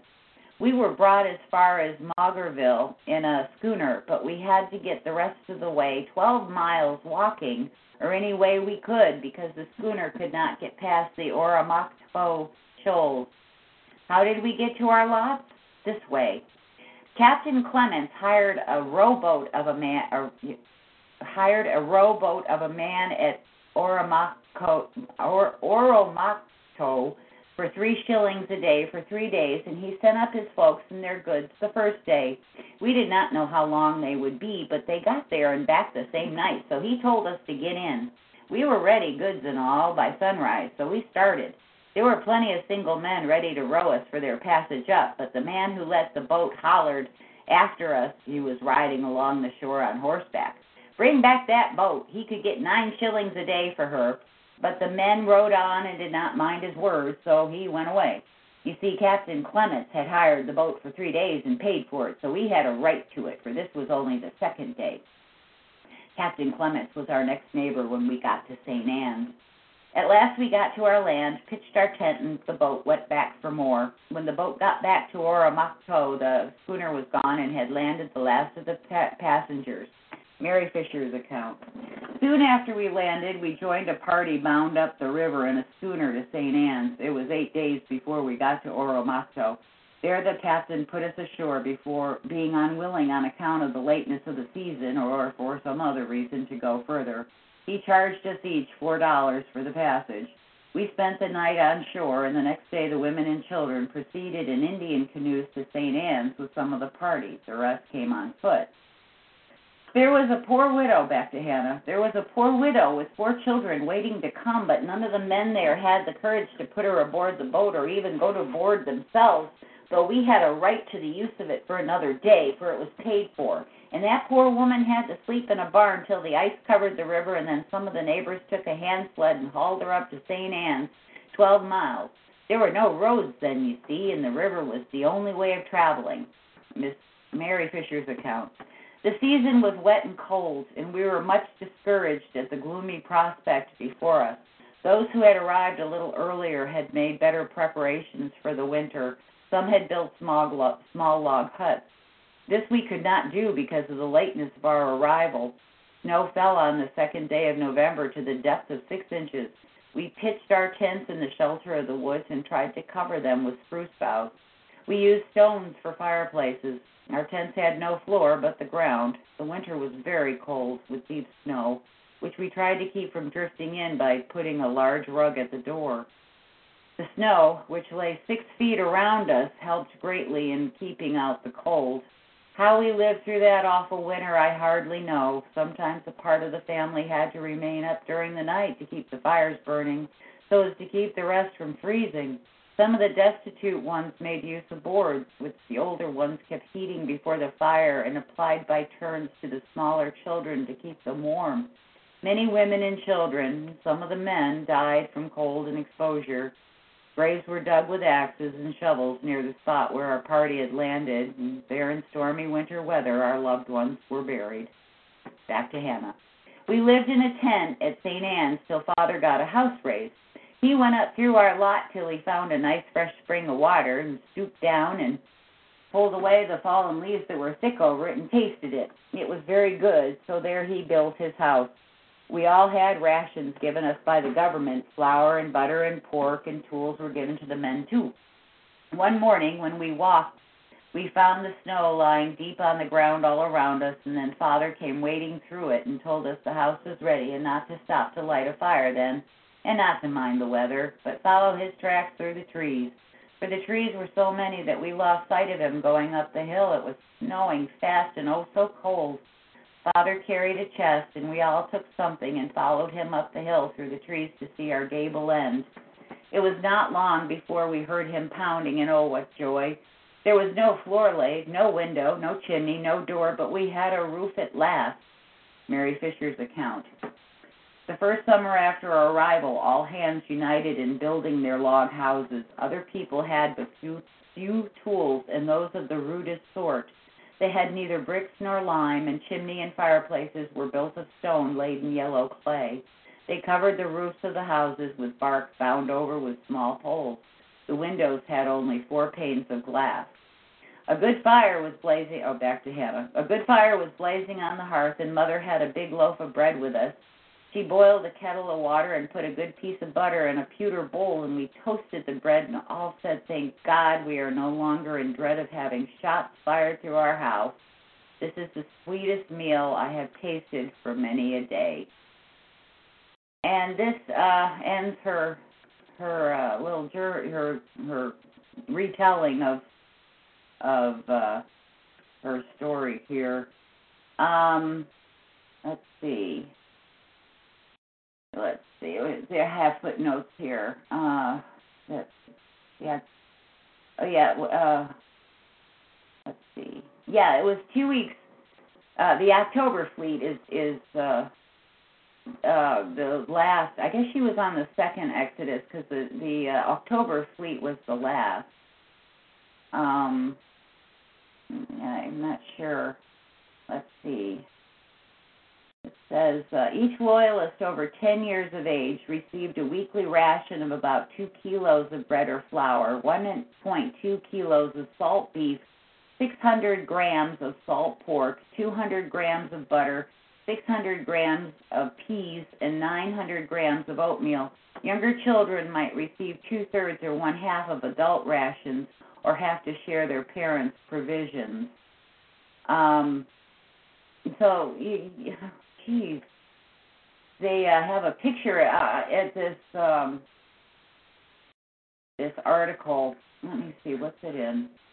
It is in the. It's uh, published by Scholars Commons uh, at Laurier, 2003. It's Canadian Mil- Military History, Volume 12 uh, if you want to look further into this, because there's some interesting maps um, that she and, and a picture of the little tent refugee colony there, uh, the Loyalist refugee camp. Um, yeah, that you can see. I mean, it's right on the the water, and oh god, it must have been so cold. And uh, let's see what does it say here? Um, yeah, okay, growing up in a please say thousands of America. Yeah, okay. Uh, um, yeah. See, we, we'll go back a little bit because we have a few minutes here. Um, she, she witnessed the arrest of her. Well, I just got kicked off. Huh? I just got kicked off the talk show. I couldn't hear you. Wait a minute. Okay. I just got kicked off the talk show. Oh. Did you finish all of Hannah's account? What? Did you finish all of Hannah's account? You're you're kind of breaking up, darling. I'm gonna try to call back in. Okay. Did you finish Hannah? What? Did you finish Hannah? Yes. The whole thing? Yes.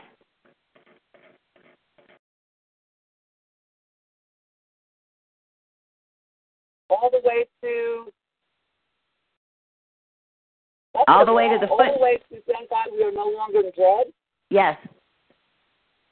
That was a lot. Yes, it's all I read everything right down to the footnotes. and That's it won't go any further. All right, let me try calling back in. okay. Well anyways, let's see. Um while she's calling back in, let me get back to this. Uh see her father um was arrested when he came home for a clandestine visit and condemned to imprisonment until the end of hostilities. He escaped five days later and returned to the forest. When the onset of winter made concealment in the forest more difficult, the partisans made their way to British held territory. There, Benjamin, her brother, enlisted as a private in the King's American Regiment on December 20th, 1776.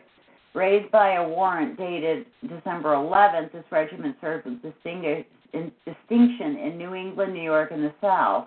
Placed on the British establishment in 82, it was disbanded on October 10, 1783, after the end of the Revolutionary War. While Benjamin served, the persecution of the Ingraham family continued. Superbly organized at the local level, the rebels formed district communities or committees of commi- district committees or committees of safety empowered to take any action necessary to suppress dissent, including arbitrary arrest and confiscation of property. The committee men of King's District inflicted both these measures upon Ingraham non-combatants. After Benjamin's departure, the, the rebels confiscated his farm of 93 acres. They left his wife, one cow, and four sheep, and made her pay rent for the use of the farm.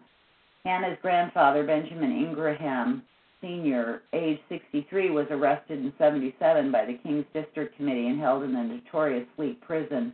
Confined aboard ships anchored in the Hudson River, the Loyalist prisoners suffered starvation and severe abuse on October 4, 77, unable to endure this treatment any longer, Hannah's grandfather took an oath of allegiance to the rebel government and won his release.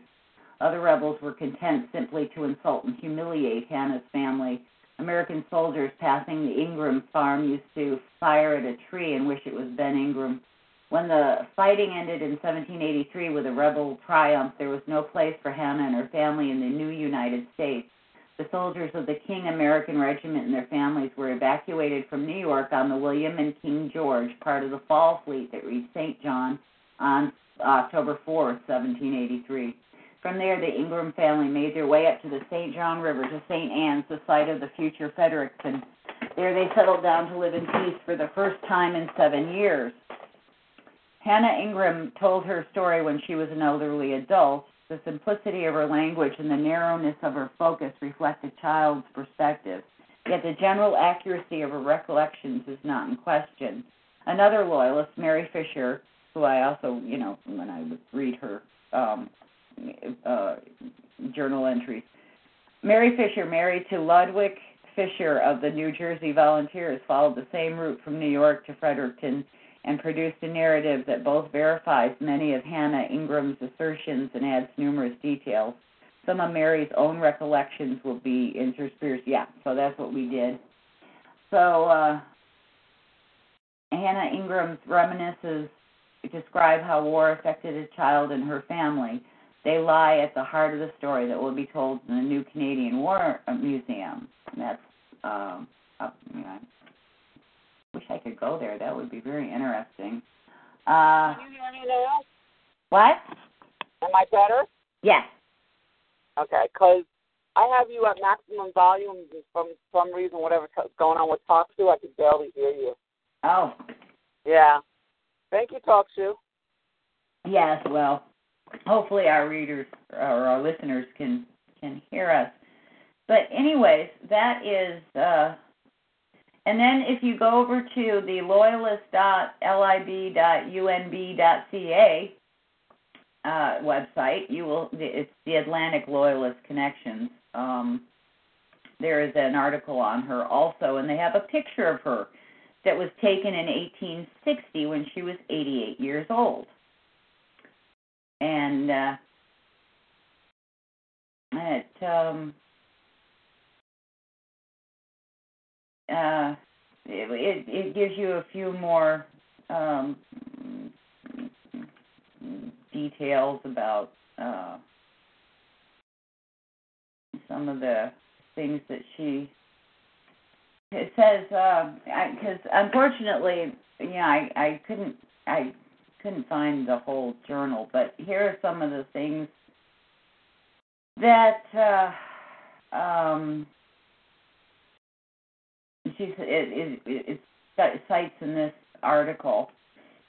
In their early settlement years, Hannah's family was the only one with a house or something like it. There, uh, as a result, men would sometimes live with her family in the winters in exchange for their labor.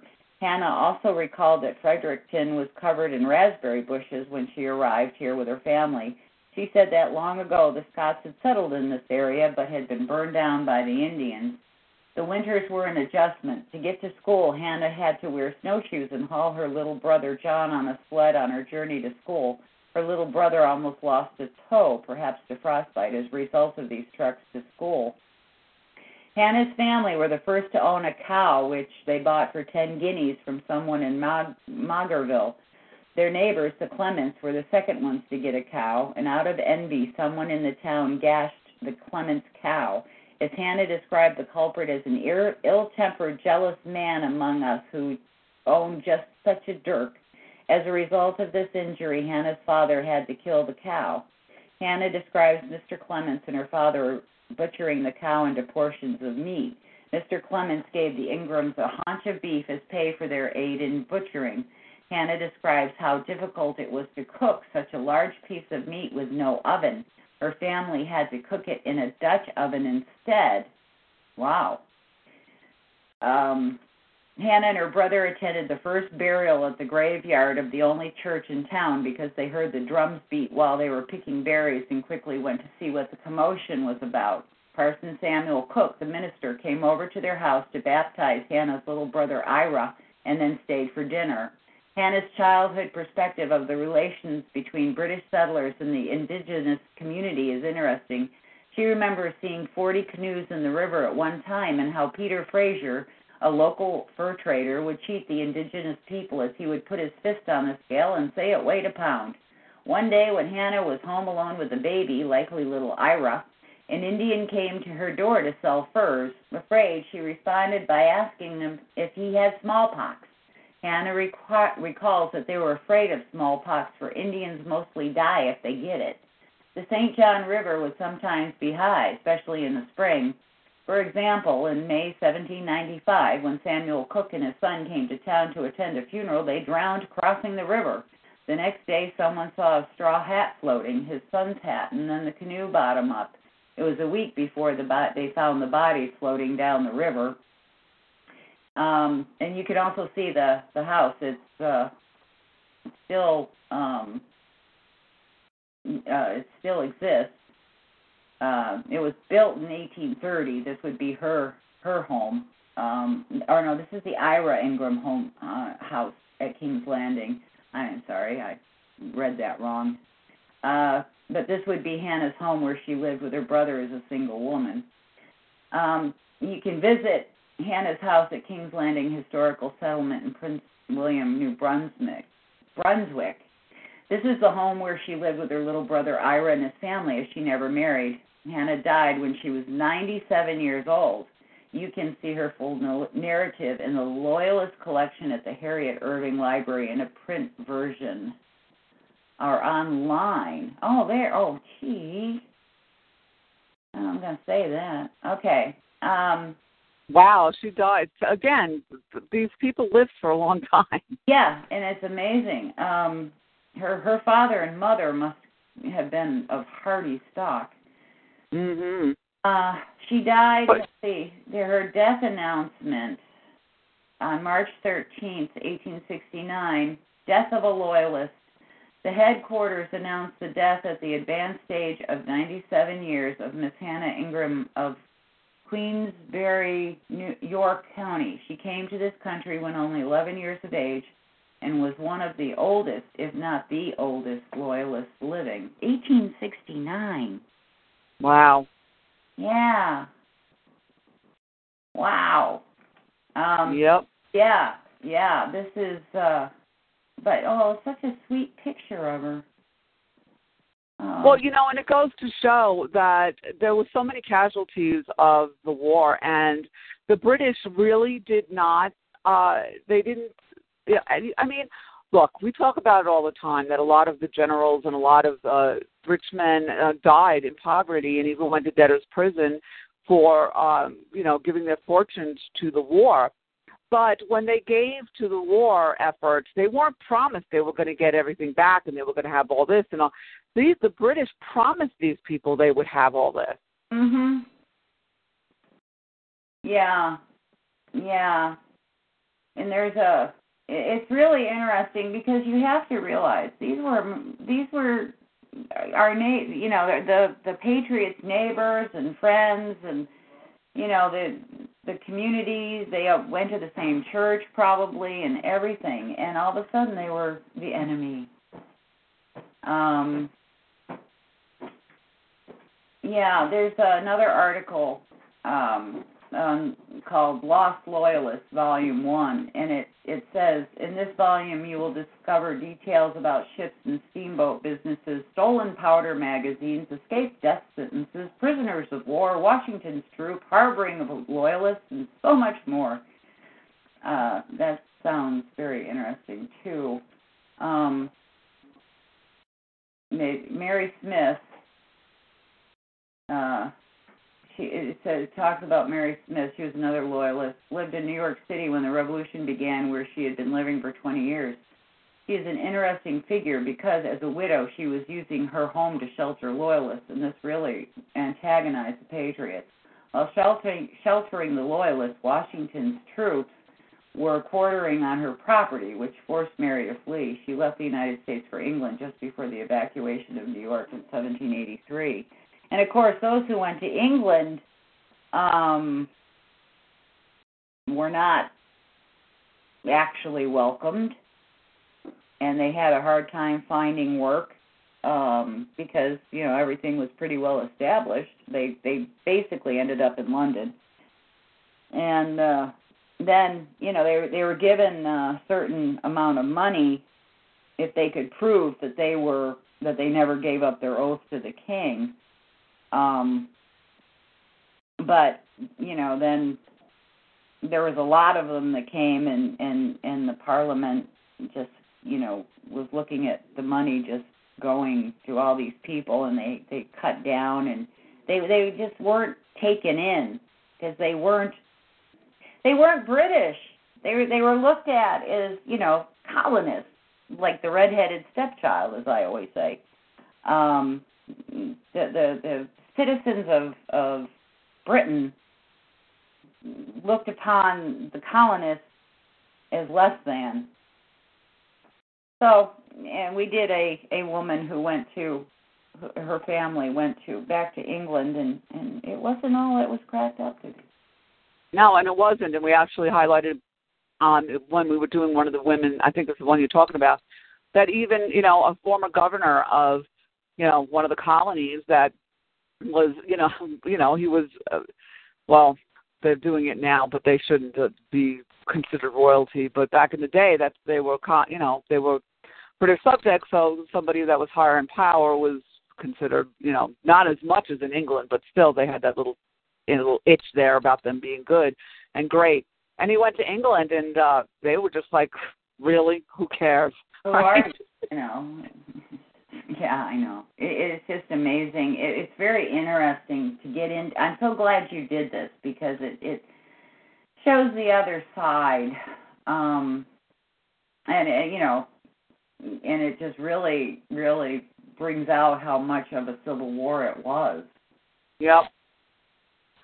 Yes, it really was, and it was different than the, the the Civil War of the United States because we were we were British subjects and we were fighting amongst each other, but ultimately it was another country. And like Hannah could go and flee. Um, in the Civil War, there was no place for you to go. It was the United States. You go back to wherever you were, blah blah blah. Mm. Where these people at least had a choice to go someplace else because ultimately we were fighting a different country. Yeah but it was still a civil war and i'm glad that we brought out hannah because it was not all fun and games. And not only did she grow up during the war she knew nothing but war then as a refugee she was still going through hell. It wasn't a good life and she still lived to be ninety seven years old. Yeah. Yeah it was tough. And uh uh you know you just God, I mean, they lived in tents in the snow and everything. Oh my God, and they had to. I mean, they they were the original. Yeah, I went to school barefoot, walking up hills in five feet of snow. You know, both ways. I know it. Pretty much did. so they, they had, did. But still, I mean. Yeah. Ooh. Yeah. Yeah. Yep, the loyalists uh, they had a hard time with it, just like the Patriots did. And uh, again, we did give them a choice, though. We get as all, as always, Christian nation nation having to answer to a higher power. We weren't going to slaughter them all like they do all over the world. Even like I read the committees, all the committees of safety and all correspondence. We weren't going to make it a bloodbath. No, we weren't. We're not and never have been like any other country in the whole world. And I'm tired of people in this country wanting us to be like everyone else. We never were, and we never shall be, and we're going to make sure of that. Now, on that vein, we're coming up to the end of the show, and I want to tell everybody out there please do not listen to the lamestream media. There is a whole wide world of internet out there, and you need to either do that, listen to talk radio. Um, they're just the mainstream media is a beyond uh, out of their mind. They're completely out of their mind. And they make So- up stuff. And they have Oh God, littlest thing for days that you know really has nothing to do with anything that you know we're interested in. Um, it, it's it's just so pathetic to see what our our journalists have come to. Eh, Well, it's really funny because I just did two days of show on the Uncooperative Radio Show, and we touched very vaguely on the stupid idiot, uh, Kathy idiot. But the amount of news that I found out that no one's talking about, there are 66 different budget cuts in President Trump's uh, budget that are. Um, did you know that we're funding an African Development Corps? yes, We're uh, are you kidding me? We're- We're bringing in these refugees from they're all coming over here. Why are we funding a development corps of like billions of millions of dollars in Africa? I mean, I have a list and I'm going to put it up on the blog on cooperativeblogger.com of what we talked about. There's so much news out there that they're not even even hinting at. Deb, I had two full three-hour shows and we didn't even get to all of it. yeah. There Of things that are happening that no one's talking about. There's a website where you can go. Um, God, I wish I could remember the name of it, but you can find it online. It it it's uh, what's it called? Um, Hell, go to WorldNet Daily, Daily for Christ's sake. well, That's with we'll one stop. Oh, this is this is put up. This uh, this is a list of everything that your taxes go to, all their programs and all the the stuff. You know, the money that they give out, the government gives out to everything, and some of the stuff is unfreaking believable.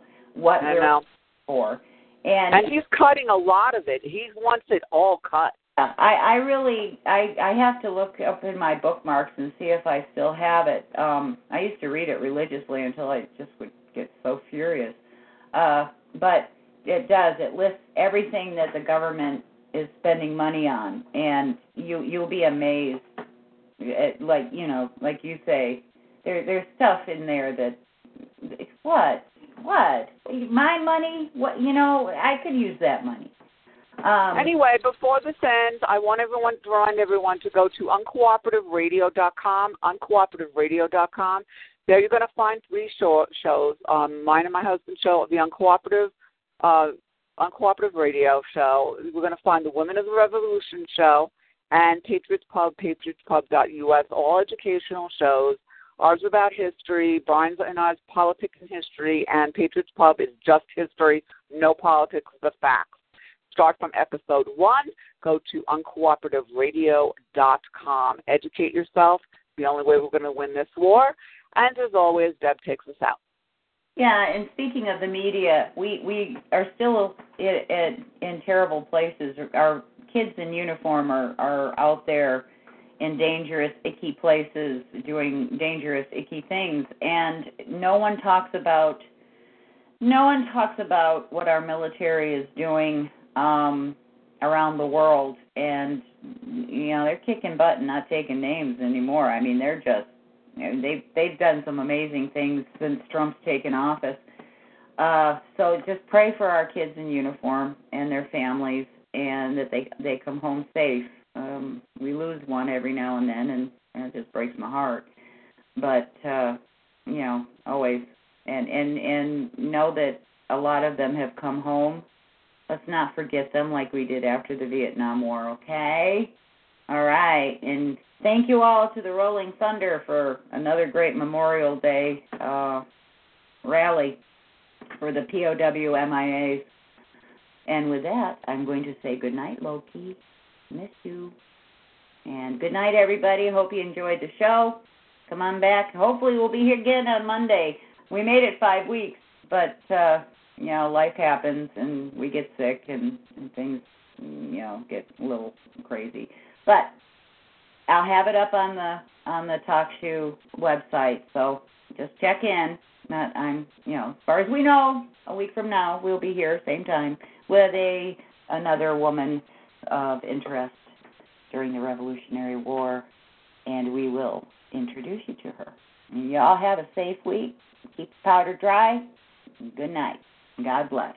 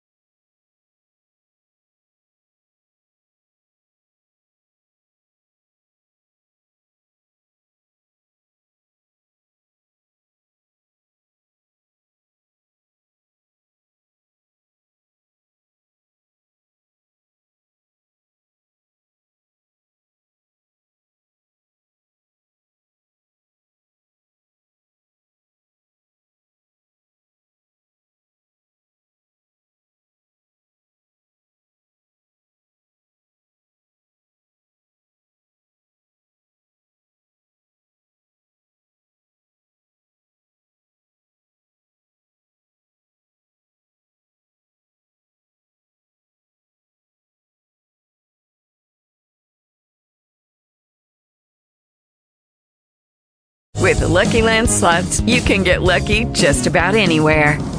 This is your captain speaking. Uh, we've got clear runway and the weather's fine, but we're just going to circle up here a while and uh, get lucky. No, no, nothing like that. It's just these cash prizes add up quick. So I suggest you sit back, keep your tray table upright, and start getting lucky.